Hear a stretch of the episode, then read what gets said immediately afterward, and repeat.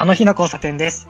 えーこの番組は私、まひるがホストを務め、皆さんとカルチャーとの出会い、つまりあの日の交差点に立ち戻り、えーその延長線上の今について話すというコンセプトの番組です。いつの日かこの番組が皆さんにとってあの日の交差点になったらいいなと思っております。ということで、えー今回新しい方にゲストに来ていただいております。自己紹介お願いします。ひかるです。よろしくお願いします。よろしくお願いします。えっと、ヒカルさんは、私、まひると高校の同級生で、うんまあ今まであの日の交差点のゲストに出てきてもらった中で、直接会った中では、まあ一番ち近いのかな？そうだね。時間的に。うんうんうん一番最近のに会ってた人。うん。うん。だし、あの日の交差点の中で結構、うーんと、高校時代のうんうん。体調不良の話とか、えっ、と、なんで体調不良の話とか、っていう話を結構してきたんやけど、うんうん。まあ、それを多分一番見てい見た人、ね。うん、だと思います。うんうん。だからね、なんか、その、客観的な視点とかもいつか聞けたりしたら面白いのかななんて。思ったりしてますね。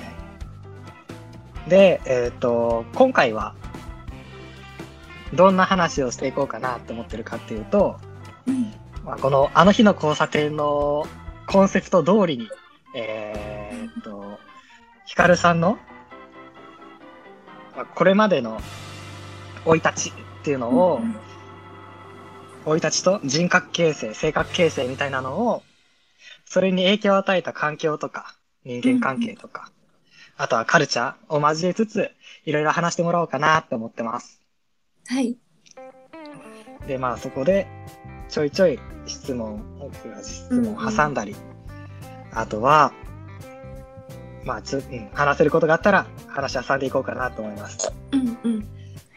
まあね、結構、打ち合わせ段階でも、あ、その話聞きたい、この話聞きたいっていうのが結構あったから、うん。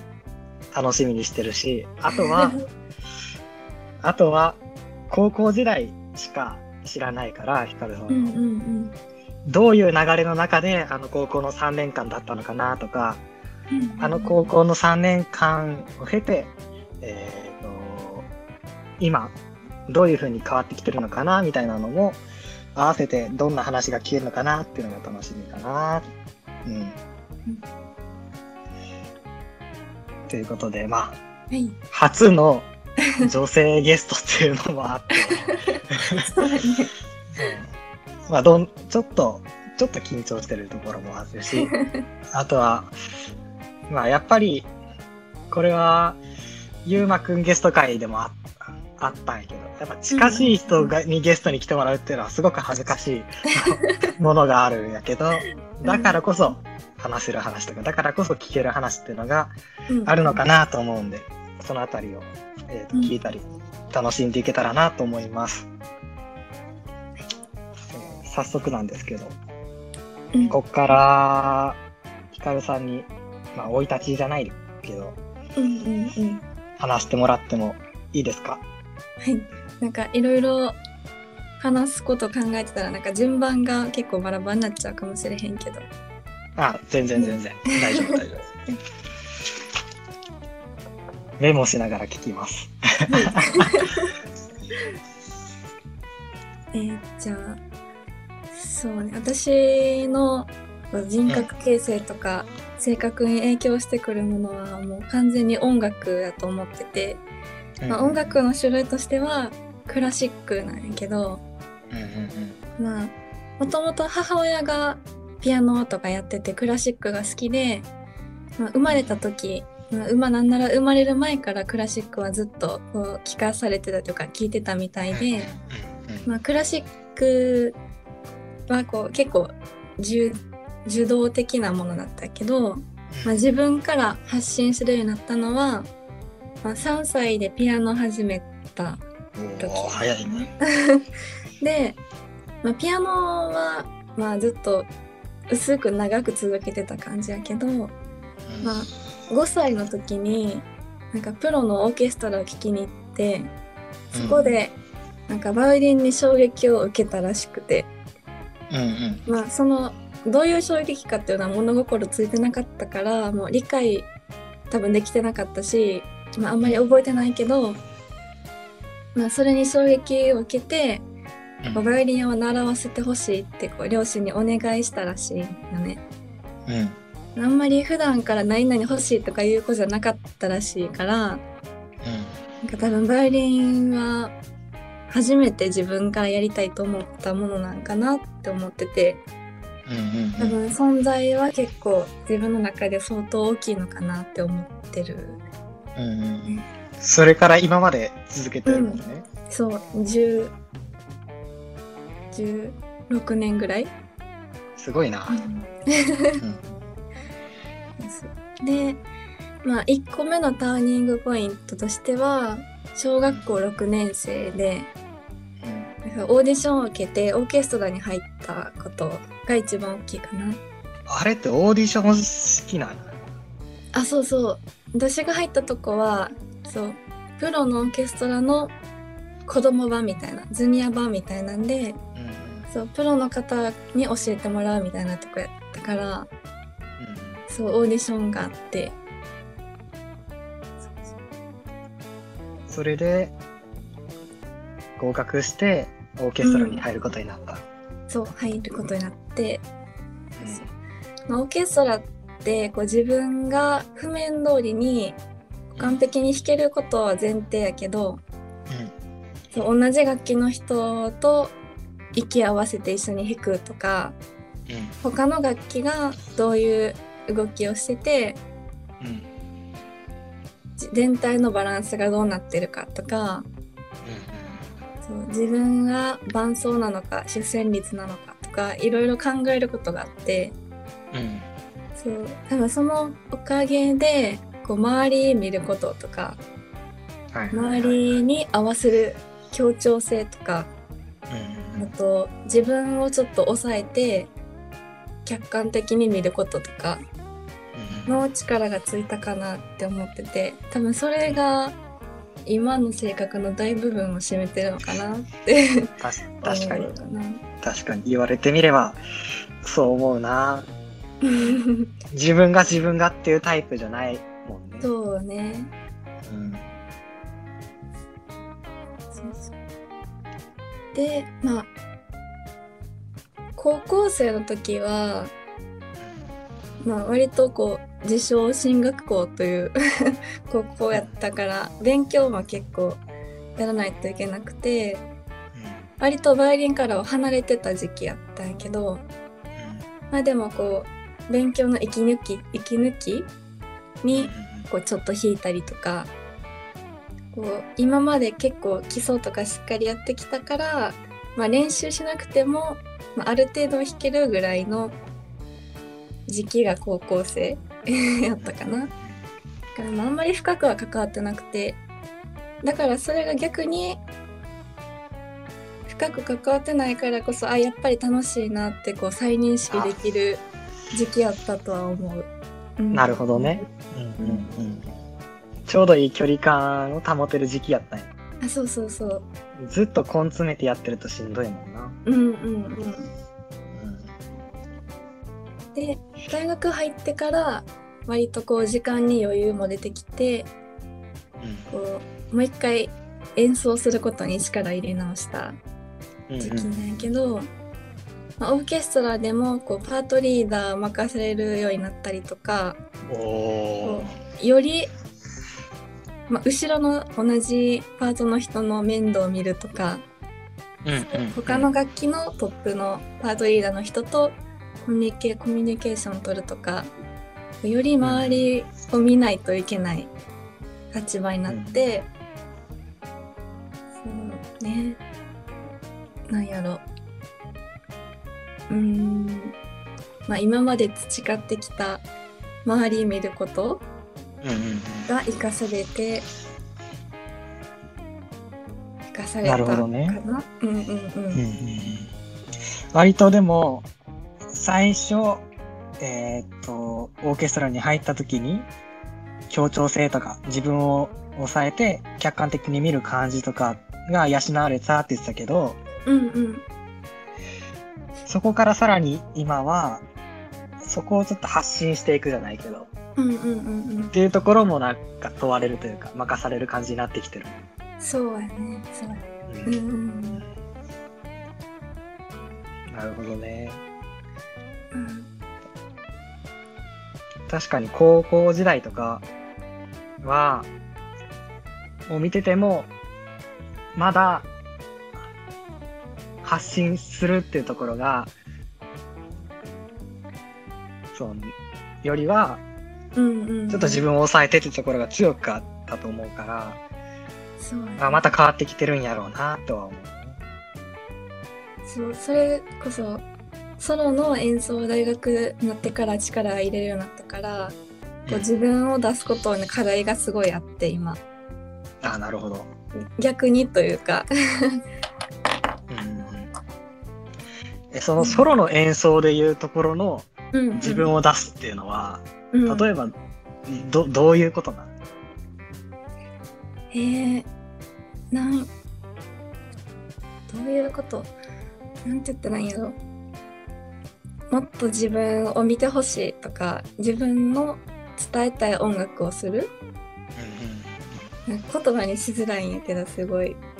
なんやろ。こう、曲に取り組むときに、最初に作者のこと調べたりとか、はいはいはい。まあ、どういう背景でその曲を作ったとかいうのをいろいろ調べてからこの場面はどういう場面なんやろって自分で考えたりとかうんそれを人にどう伝えたらいいのかっていうのを考える練習をするんやけどおーすごいな。そうそれをどこまでこう恥ずかしがらずにというか人あになるほどね。そううんうん伝えられるかっていうのが難しいところかな。うんうんうんうんうん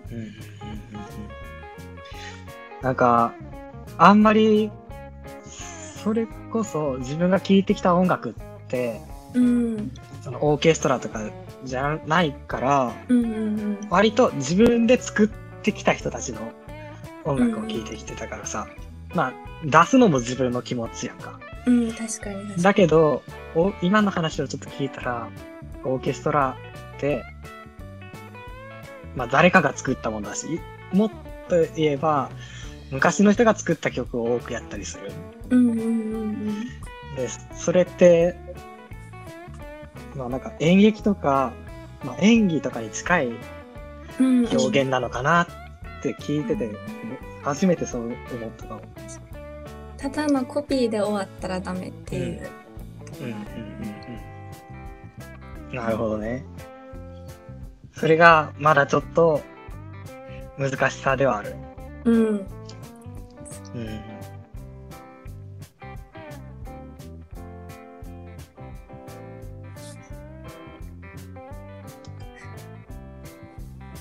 そんな感じですか？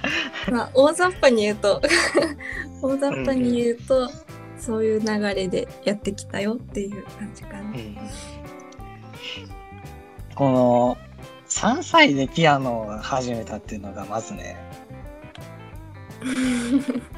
めちゃめちゃ羨ましいというかうん。あとはこれめめっちゃ大事なことやと思ってるんやけどうん。身近な人が楽しんでやってる姿っていうのが子供にとっては一番興味がそそられるとかやりたいことやと思うのね。うんうんうんうんで、それが、まあ、お母さんがピアノやってたっていうのもあああって、多分3歳からピアノやってると思うんやけど、それがね、めっちゃ羨ましいな。まあ、これ、自分がふただ不真面目やっただけなんやけど、ピアノ習ってたんよ、僕も。うんうんうん。小学生から、中、中学生どうやったか忘れたけど、まあ、数年間は習ってて、うんうん。ある程度、処方ぐらいは弾けてたんよね。うんうんうん。なんだけど、まあ、やっぱりやらされてる息を抜けることはできなくって、うんで、どうしてもできなかっできるようになろうとしなかったというか。うんうんで、それの原因の一つはやっぱり、うん、そのやらされてると思っていたことうんうんなんだろうなと思うのね。だからそういう子が、身近な人が楽しんでやってるのを見れたっていうのは羨ましいな。でも小学生の時私も全然やらされてたって感じで結構こう怒られながら練習しなさいとか言って お母さんと喧嘩したりとか。うんうん。まあしてたし、うんうんまあ、でもただただ負けず嫌いやったんやと思う。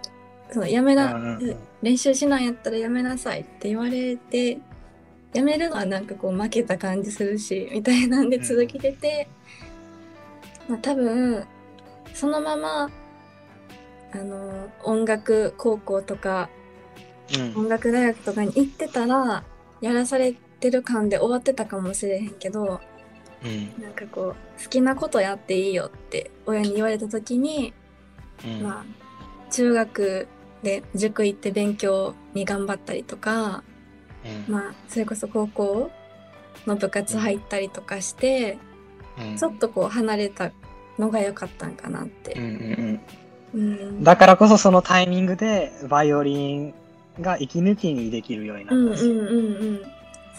その純粋な楽しさを思い出せるタイミングがちゃんとあったっていうのが良かったってことね。多分。うでもちゃんとこう小学校の時に怒ってくれてたから今弾けるんやしめっちゃありがたいなとはすごい思ってる。そうやな。うんで今話してて思ったんやけど、うん。やらされ、僕の場合やらされてた域を超えなかったっていうのともう一つに、うんやっぱり兄弟の関係っていうのがやっぱ僕には強くあるんだなと思ってて。そうやね。で、まあ、これは結構前のエピソードし、エピソード10ぐらいで、うんうん、うん。僕は多分兄弟との関係性みたいなのを話してるんやけど、うんうん兄がいると、兄は絶対に自分より前を走ってるというか、前にいるわけね。で前に成長してるし、経験してることも多いし、うんうんえっ、と、同じピアノもやるにしても、兄の方が上手なわけよ。で絶対に自分より上手な人が目の前にいるっていうのが、多分嫌やったよね。うんうんうんうんで、多分そこの反発もあったんやと思う。うーんなるほど。そこで負けず嫌いでめちゃくちゃ頑張れてたら、また別の今があったのかもしれないんやけど、うんそれが嫌っていう風に僕は向いたったんやなっていう感じがする。うーん。でそれは、もうすべてにおいてあって、うん。ピアノだけじゃなくって、そろばんも習ってたんやけど、そろばんもそうやし、うんうんあとは勉強もそう。うん常に、なんか、数歩先の兄と比べてしまって、うんその時点で嫌になっちゃうっていう、うんそれが自分にはあったなっていう気がする。んうんで、その兄弟との関係性、姉妹の関係性みたいなところって、うんなんか自分の性格とか、もしくはなんか人格とかそういうところに影響あったなっていうか、とかもしくはどういう関係性やったなっていうのってある？えー私は姉がいるんやけどうん。姉ちゃんもピアノやっててうん。姉ちゃんはもうピアノで音楽高校行ってピアノで音大行ってっていう人生を歩んでて私はまあそれを当たり前のように見てたから、うん。私もともと練習がそんなに好きじゃなくて何時間とかもできるような子じゃなくけどお姉ちゃんはすごい一日何時間とかも練習するからうんなんかもう悔しいとかじゃなくてもただただすごいな尊敬でしかなくてああ、なるほど。多分楽器も違ったから良かったんやと思うんやけどうんうんうん。まあでも確かにピアノはお姉ちゃんの方がやっぱ上手いしうん私は弾けへんのやってずっと思ってたからうんうんうん。辞めるのも早かった。中うんうん中学校2年生ぐらいで辞めたんやけどうん。どんだけ弾いてもお姉ちゃんの方がうまいなって思っちゃって辞めてそうね。ででも、まあ、自分に武器はあったと思ってたからそう自分に武器はあるって思ってたからお姉ちゃんのことはただただすごいって見る見れるようになったのかな。うんうんうん自分の、うん、強みを自分で見つけるのが大事なんかなってすごい思うかな。なるほどね。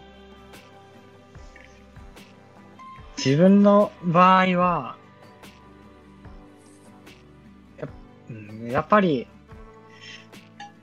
兄を超えることができないし、うん、だからやっぱりきょ兄弟とか姉妹いるとや、だし、あと、下、きょうん兄とか姉がいる立場やと、少なからず劣等感っていうものはあるんじゃないかなっていうのは思う。うん、確かにあるね。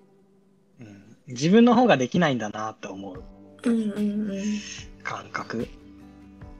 で、あとは、今言ってた自分に強みがあるって思えるのが大事だなと思ったし、だし、うんあとその自分の強みがちゃんとあった、見つけられてたっていううのは、うんん。なんか素敵やなと思うんやけど、僕が唯一兄に勝てたなと思うのは、うん。スポーツだよね。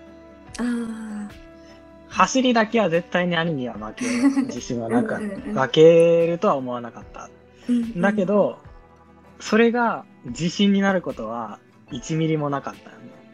うん。なんか主戦場が違う感じがしていて、うん。それはフィールドが違うところなんだから、比較にならないよなって自分の中で思ってて、うんうんうん。なんかそこが強みにできなかったのが、えーっと、高校で体調を崩していく原因の一つでもあったんだろうなっていうのは、ああ、なるほど。うんうんうん、そうね。そう。